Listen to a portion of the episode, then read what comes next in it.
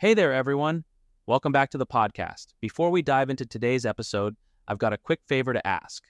Whatever platform you're tuning in from, take a moment to hit that follow, subscribe, or whatever button you see. That way, you'll be in the loop whenever I drop new content each day. And if you're feeling generous, a five star review would mean the world to me. It's the ultimate boost to help this podcast grow. Thanks a bunch. With that being said, thank you. Let's get into the episode. For context, this kid with ADHD was a complete asshole to many people, me included. He was racist, ableist, xenophobic, homophobic, transphobic, and almost anything else under the sun. He was so mean and collected all the infinity stones for types of discrimination against people.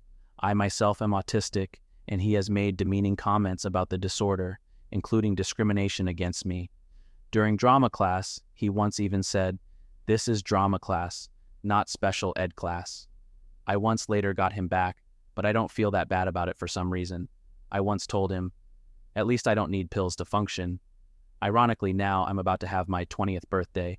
I'm on pills for severe pure OCD and being assessed for probable ADHD.